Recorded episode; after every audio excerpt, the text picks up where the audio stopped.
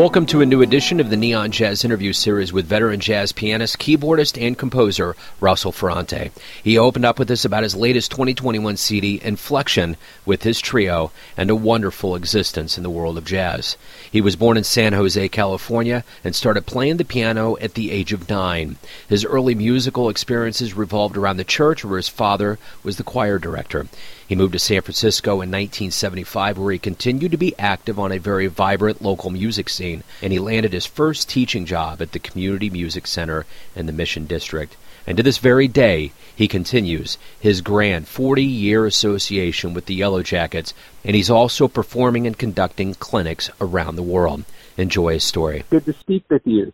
Hey, good to speak with you. I think I caught you with the Yellow Jackets a few years ago at the Folly here in Kansas City. Okay, yes, we've played there a few times. Great venue. Man, that seems like a million million years ago, doesn't it? Yes, it it oh, does. I appreciate you taking a minute out. Yes, yes, thanks. You bet. And then, so I want to talk to you about your new trio album, Inflection. It, it, it's a wonderful album. Talk to me a little bit about, you know, it's coming out during the pandemic. Did you have any thoughts on the timing of this coming out? You know, it just, it happened to to coincide um, with this period of time. It was actually recorded over, I want to say, like more than a year's time, but off and on. And then it was languishing. And I think it was just the very beginning of the year that the drummer Steve Schaefer, whose studio we recorded at, said, you know, we really should finish this thing off. I He, and he was very much the driving force be- behind us actually completing the project. So in the beginning of January, we booked a couple days and finished recording everything and mixing. And then um, I believe I had, no, actually it was the end of January of, of two thousand twenty we finished. So it's it's been like a, it it took about a year for it to arrive. You, you know, after mixing, uh, some period of time went by. We were trying to figure out, should we put it with a record company or put it out ourselves? And then actually, do you know Jim Haslip? I know the name. Yes. Yes, he was the bassist in Yellow Jackets for many years and a wonderful friend. He's he has worked quite a bit with uh, Joseph, who is the owner of Blue Canoe, and he suggested, why don't you you uh, approach him about putting it out? And and that's what we did. And then it takes a few more months for the wheels to turn and get the artwork done and mastering and all the rest. But that's the long answer to your question. It, it was really in the pipeline for quite a uh, a while before COVID hit. But the one thing that's kind of interesting in terms of the title of the recording and and some of the artwork and so forth, that took place during two thousand twenty. I kept hearing inflection point. You know, everyone was saying, you know, that the pandemic had really created this reckoning and things were were going to change from this point forward. And I I, I was curious about the deeper meaning of the word inflection point, and I found that it means to change direction or to bend in. And I thought that the music had a more introspective quality, and it also was definitely a change of direction from music of Yellow Jackets, which, if anyone knows my name, it's probably through um, being in Yellow Jackets. So it seemed an appropriate um, title. And and then my neighbor is an artist, a really fine artist, and a musician also. And he and he had this. I told him the title, and he had volunteered to create a, some cover art, and he created this beautiful piece that, uh, based on the title, and it it seemed to work really well. So all the pieces kind of came came together, you know, in kind of mid twenty twenty. Yeah, that that piece is wonderful. It has some some Picasso feelings to it. It's yeah, really cool. Yeah, yeah, yeah, it's totally cool. So it seems like you guys have a really good, fluid, comfortable conversation as a trio. Um, how do you feel? I mean, obviously, you know, it's a high quality recording and you wouldn't have put it out if you didn't feel like that was the case. But how do you ultimately feel now that you can sit back, you know, we're going through this time, maybe things are getting a little better, maybe you can see live shows. How are you feeling now? I know the other, all of us are anxious to play again, of course. And prior to this, uh, the release of this recording, we played a few gigs a year. Uh, uh, both Steve and Michael live locally, and they're really busy. Uh, they're p- pretty in-demand studio musicians, but we we have a few kind of regular gigs, one at a church, and um, there's an arts festival uh, down here that we've played several times. So we've been playing, but, you know, it's always been a little bit of a sideline because I'm traveling with Yellow Jackets and I teach at U S C also. And then Steve and Michael have really busy studio musician careers. So this has always been something that we did just for the love of it, and we never aggressively, you know, t- tried really beat the bushes for gigs and so forth. But I know we would like to Uh, do more playing now as a trio, maybe a little tour somewhere. Uh, and, um, but again, we're not aggressively going after that. It's, it's, it's been an interesting process just to see how the music was received. And it's been gratifying to see that it's been getting some airplay on ra- jazz radio stations and kind of climbing up the jazz charts. I, I think we started at three hundred and, you know, we've made it into the twenties now. I think we made it into the teens. Uh, we'll see. And I I don't know what the prospects of playing live. If there's if there's some demand and interest, w- we would love to do that. So let's dig into a little bit of your life. You're from San Jose originally. You started playing piano at nine. Talk to me a little bit about your childhood and some of the influences that got you into jazz. Yeah, well, I started, um, my my early musical exposure was all through church. My dad was a choir director at the church we attended, and my my mom played uh, piano, and she also played violin. Just, you know, she had played in school. She wasn't a professional musician, um, but she was very musically inclined. My dad was a singer, and he he was in a gospel um quartet, and he directed the choir, and he was a soloist. You know, he sang at umpteen weddings and funerals and various uh, church events.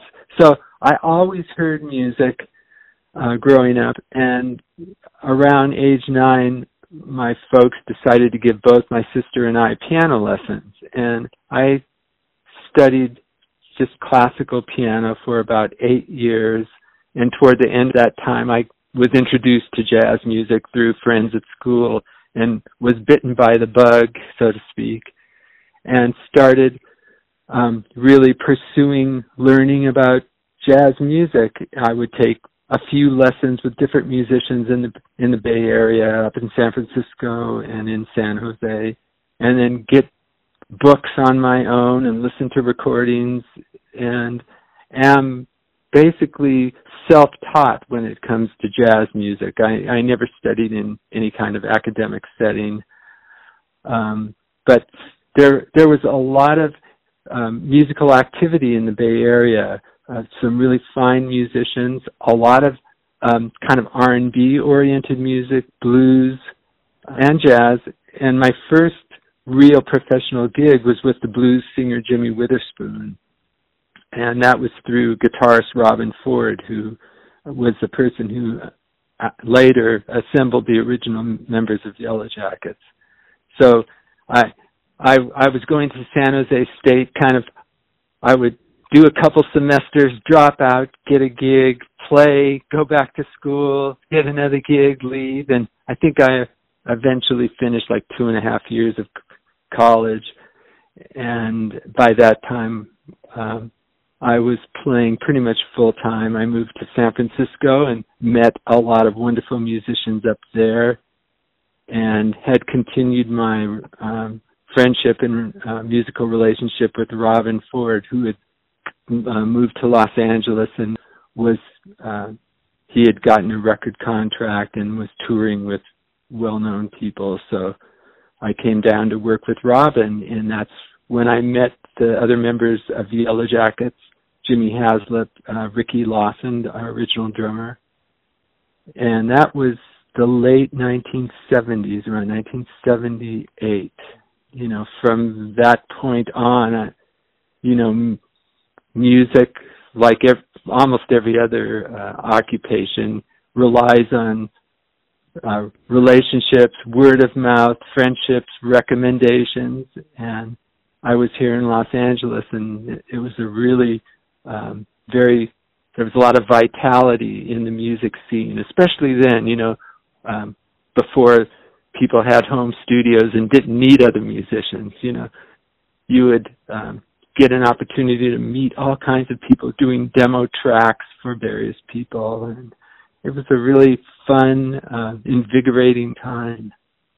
Talk to me a little bit about the very first live show you saw that made you think, that's something I would like to do with my life.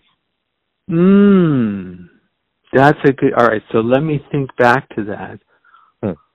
Well, I remember uh, in high school, I don't know that this made me want to be a musician, but, but it, it had a really big impact on me. I saw um, a double bill of Jimi Hendrix and Chicago at, I think it was the Oakland Coliseum. And I just remember, you know, whatever, how many tens of thousands of people packed into this huge arena. That was kind of overwhelming. But in terms of jazz music, you know what it was? It, and it wasn't probably anything anyone would know, but there was a local musician in San Jose, and his name was was Clifford Coulter, and he's still alive, and he actually made a couple records uh, on Impulse, on the Impulse label. label, I think in the late sixties. But he was an organist and a pianist and an incredible musician. Um, and I would go with other friends to see Clifford playing around town, you know, little restaurants and bars and stuff. And that, he was a really inspiring um, musician to me. And that was one of the definitely one of the catalysts for my interest in music.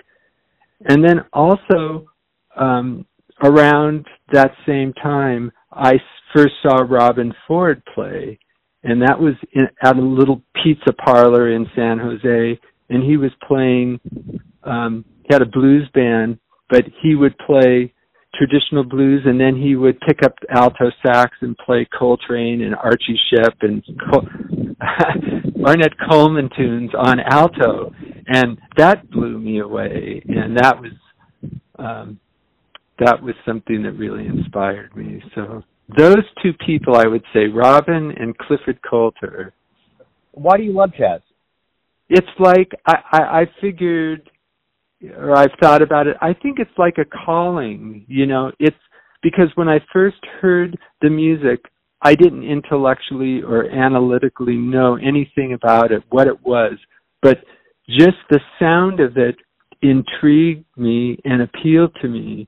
It was a real sort of a natural response I had to the music.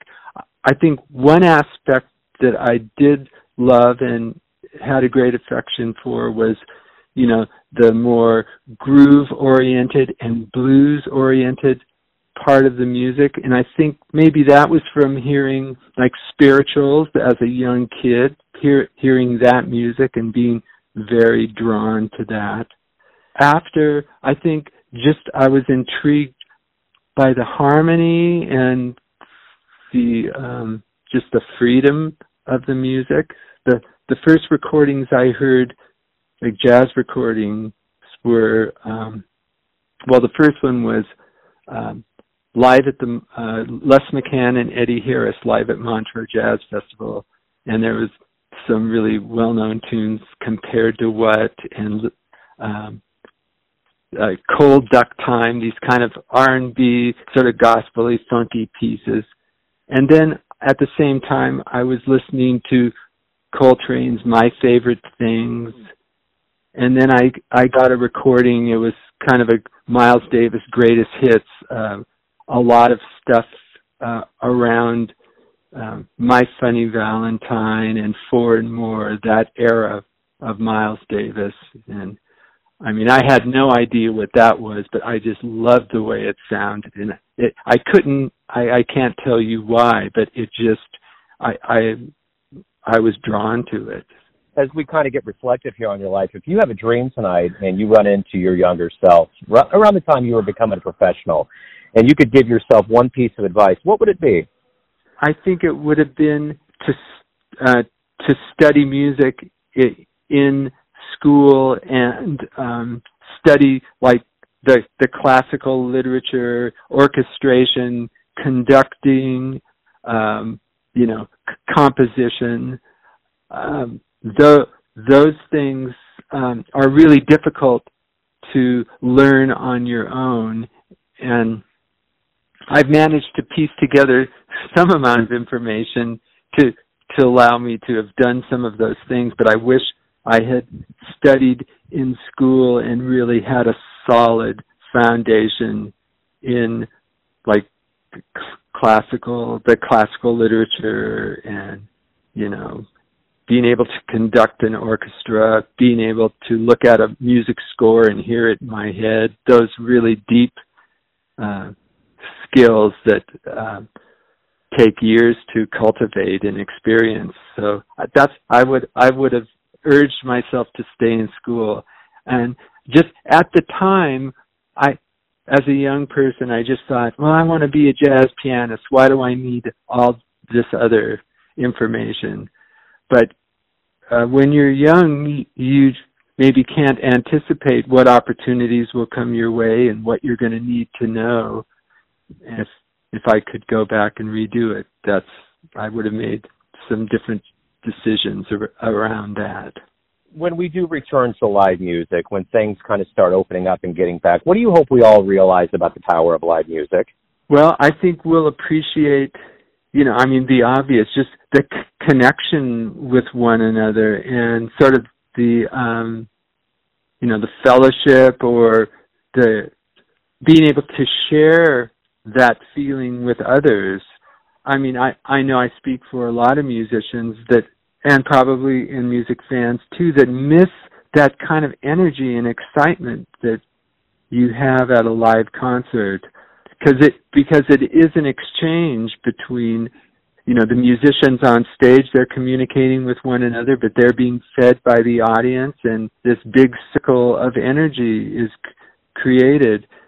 And I certainly miss that, and I think people will really, uh, I think people are craving that.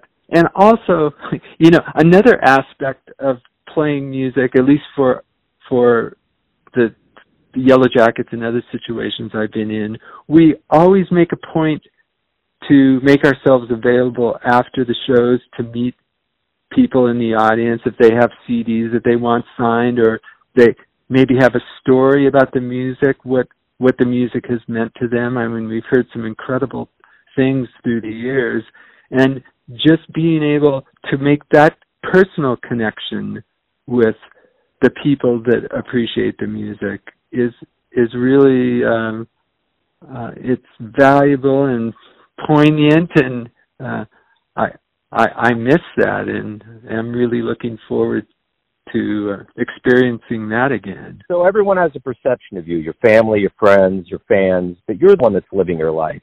Who do you think you are? I think um, I guess maybe first and foremost, probably my identity is as a musician, but um, my priorities are my family, my wife, my daughter, my grandchild, uh, my sister and her family. That's a really important thing to me. I've been married over forty years now. We're, in fact, we're getting ready right now, my wife and I, to take a cross-country trip. We'll be driving to Boston, where my daughter and her family live, and we haven't seen them, you know, in over a year, so we're really looking forward to that. So that's you know, a big part of my identity, a family person, but also a musician and a teacher. I've been teaching at U S C for twenty-two years now, and um, I really value the opportunity to work with young musicians and hear what they're into and um, just offer some help and guidance. So that's another part of my identity. And then, of course, well, we all are citizens, right? We have a responsibility to our communities and our neighborhoods.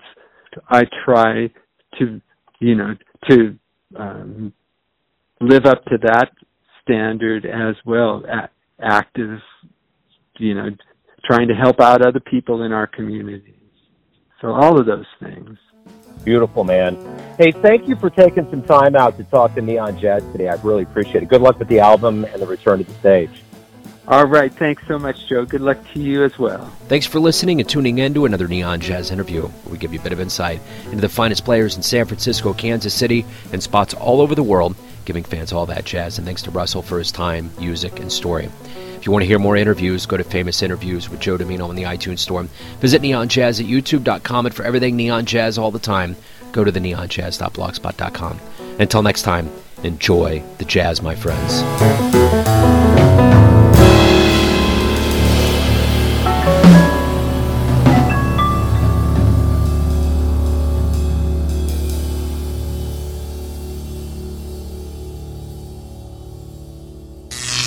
Neon Jazz.